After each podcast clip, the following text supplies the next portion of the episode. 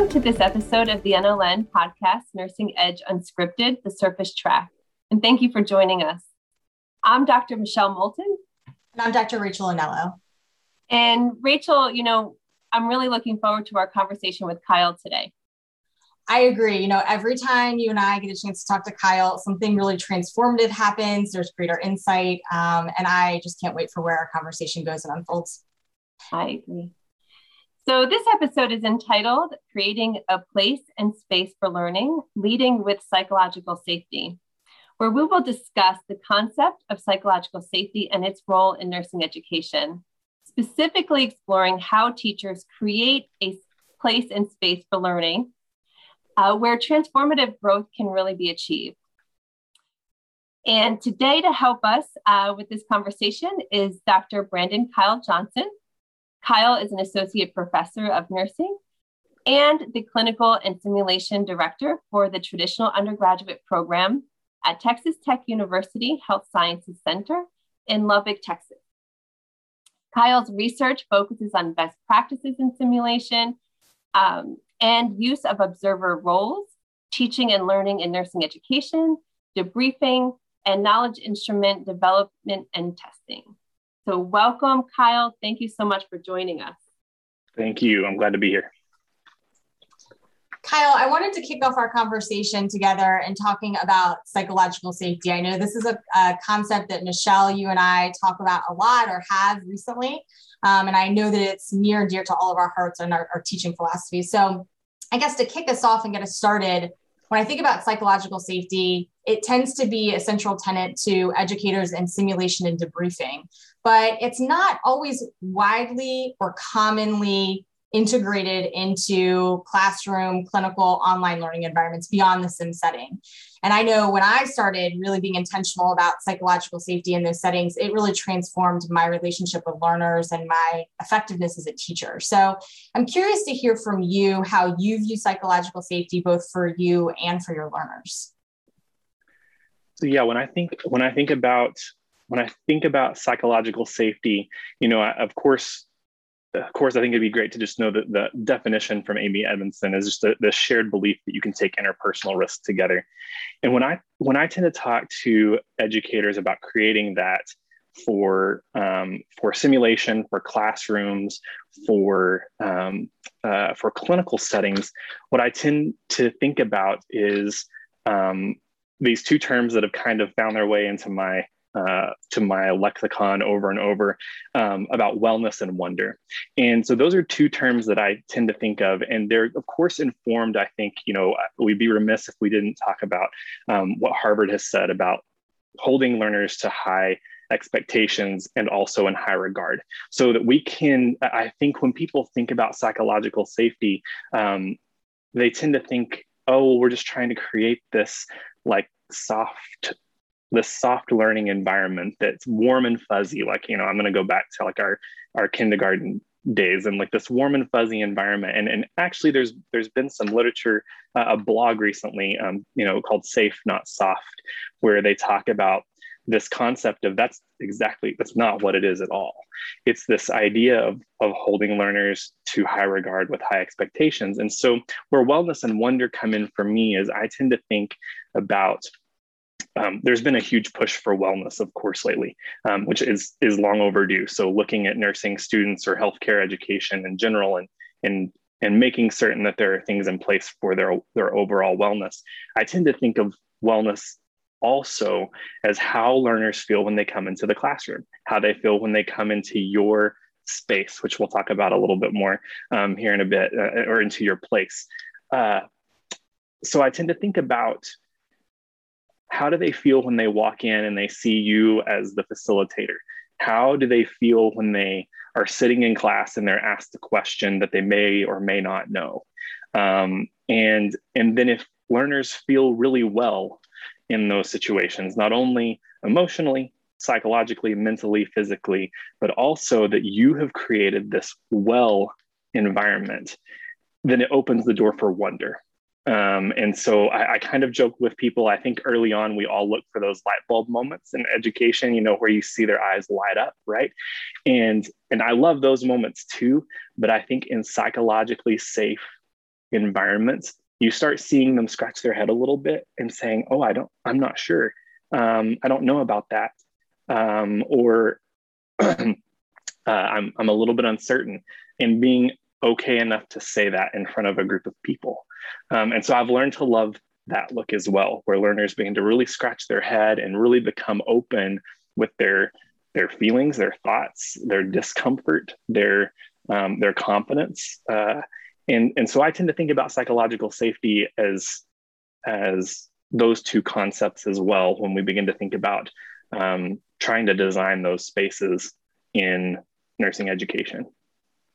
No, I, I love that, Kyle. And what came to my mind when I was listening to you was not only can you create this environment where students are scratching their heads and, and they're able to express that they have questions or they're not sure about something and that they can grapple openly um, with, with, with the content. But I think it also creates and it gives us space as educators to scratch our heads and say, you know, wow, like share a little bit more about that. You know, that's that's new to me. And and I I can learn something here too in this environment. Um, so I think it, it creates the space for both the teacher and the learner to be curious, to learn new things, um, and to explore these difficult conversations or difficult concepts together.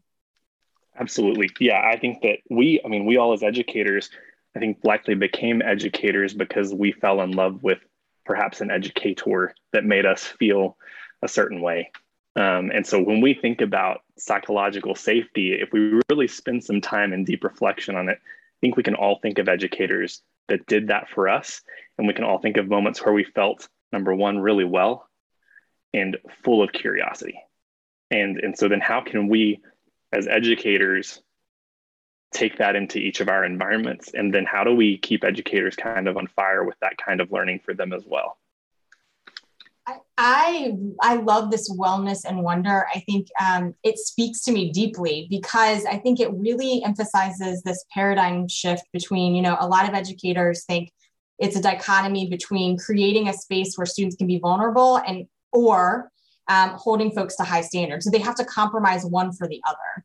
Uh, when in actuality, it's not a dichotomy, that they go hand in hand, that if we create wellness and wonder, right, if we create a space yeah. where they can lean into um, the edge of their expertise and be vulnerable and making their thinking visible and taking risks in learning uh, because learning is vulnerability. At the same time we can be pushing them to higher standards and have high, really high expectations for them. Yeah. Yeah, absolutely. And I love the word vulnerable because I, I think that when I read about psychological safety, um, any work by Brene Brown tends to find its way into that. And so for I, I tend to think that educators out there, if you haven't read about psychological safety, if that's a new concept, and you also haven't wor- read work by Brene Brown, there's so much, there's so much that can be explored and, and it takes you on a journey as an educator about how can I create those environments where I, enc- I encourage vulnerability, vulnerability um, as well as holding learners to a. I think you're right. It has been a dichotomy. It's this either or, and it can definitely be both and. Yeah. When you see Brene Brown, she's one of my favorite authors, and it comes to mind when we talk about vulnerability, not just with our learners, but with ourselves as educators too. She uses this term armoring up.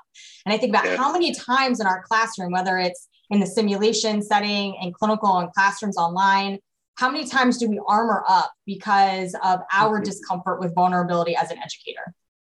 Absolutely. So much work. And I think so much of that is, is a journey that we've got to go down as, as educators. And as you go down that pathway, you find yourself enacting a lot of the principles that they talk about because you found a lot of a lot of comfort and discomfort in reading about it. I mean, you know, it's it's a it's an uncomfortable journey to kind of learn to to start digging into your own vulnerability, but you can see so much potential with with those spaces that are created um, when you do go down that path.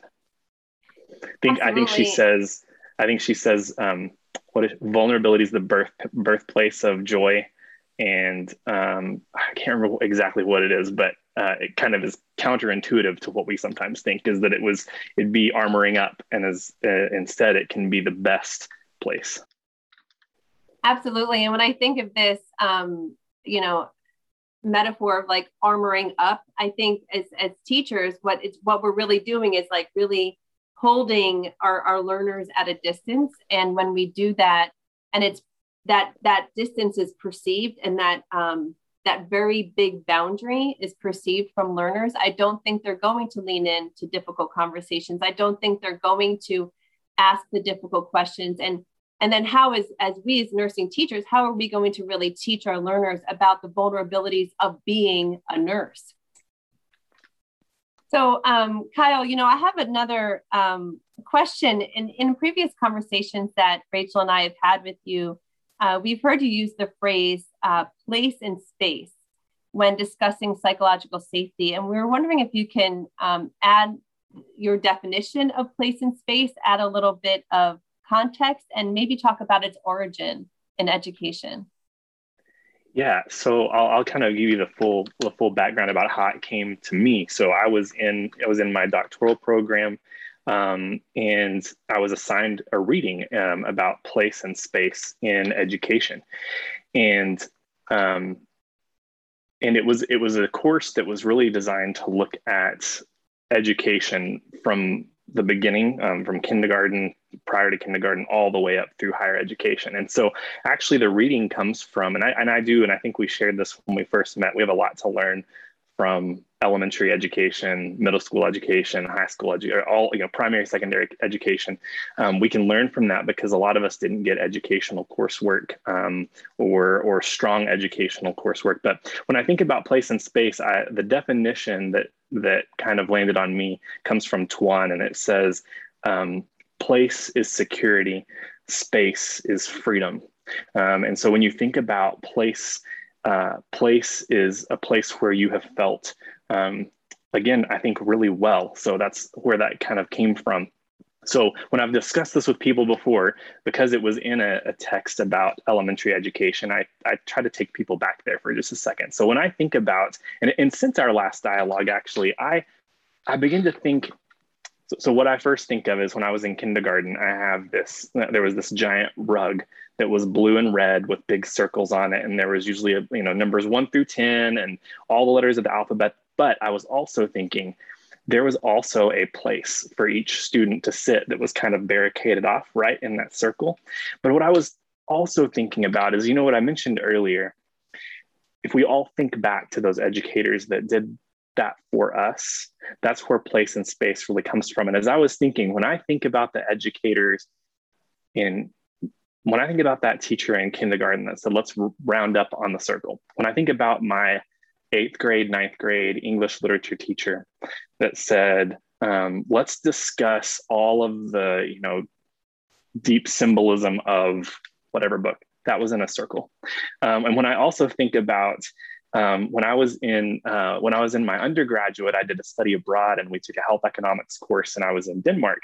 And he actually invited us to dinner for class, um, and we sat there for three and a half hours talking about the differences between the United States um, and their health economics and health policy versus Scandinavia. And so I was thinking, since our last discussion, a lot of those well spaces are circles for me. Um, and, and you know, when you think about the work that's been done in simulation. Um, you think about everybody in an equal space, uh, equal place, um, not one person standing up teaching and there being that power structure um, and, and tending, tending to circle up. But when I think about place and space, uh, again, place being security, space being freedom, um, when we think back to those places where us as educators felt well, psychologically safe, safe to say, oh, I didn't know that. Um, I can't remember who posted that not too long ago, but oh, or, you know, saying I made a mistake, uh, or I uh, I was wrong. That that was wrong. I think about the dialogue about health policy that I was in. That was not a warm and soft, fluffy environment. There was a lot of really good dialogue and debate, but I would argue that it felt very safe um, to have good discussions about the complexities of that and it felt very challenging, motivating, um, and it created a space for me to begin to wonder about all that could be, about all that we might be missing. So I tend to think about how do we do that in simulation? How do we do that in classrooms? How do we do that in clinical? Where 10 years from now, if they're looking back on Michelle's class or Rachel's class or my class, and they say, like, you know, or, or, let's just say that 10 years from now, they're reading this text about place and space. What would they think back to about their educators and nursing education? And would they think, wow, they really created that? That was a, a good place for me, where I was in the sim room or I was in the classroom. That was a good place. And the teacher also gave me so much space to be curious and wonder and and really challenge my own assumptions about certain things. Um, that's where place and space is. They talk about it being a crucial component to elementary education, and and that they want to create those places. I tend to think that it's extremely applicable applicable for us. We can all think of conferences that we've sat in or roundtables that we've sat at where we felt absolutely challenged. Perhaps, you know, that that high expectation, like, oh wow, like I'm really being challenged on a lot of things. And this, but but I also feel very comfortable to share my thoughts and share where I'm at on this. Um, so that's where I think place and space is can can translate really well to any I mean really any educational setting. When we hold those two thoughts or those two concepts in mind, you can't help but then dive into psychological safety, the work on wellness, um, uh, helping learners think about their own thinking, all of the stuff that has really come forward from simulation pedagogy.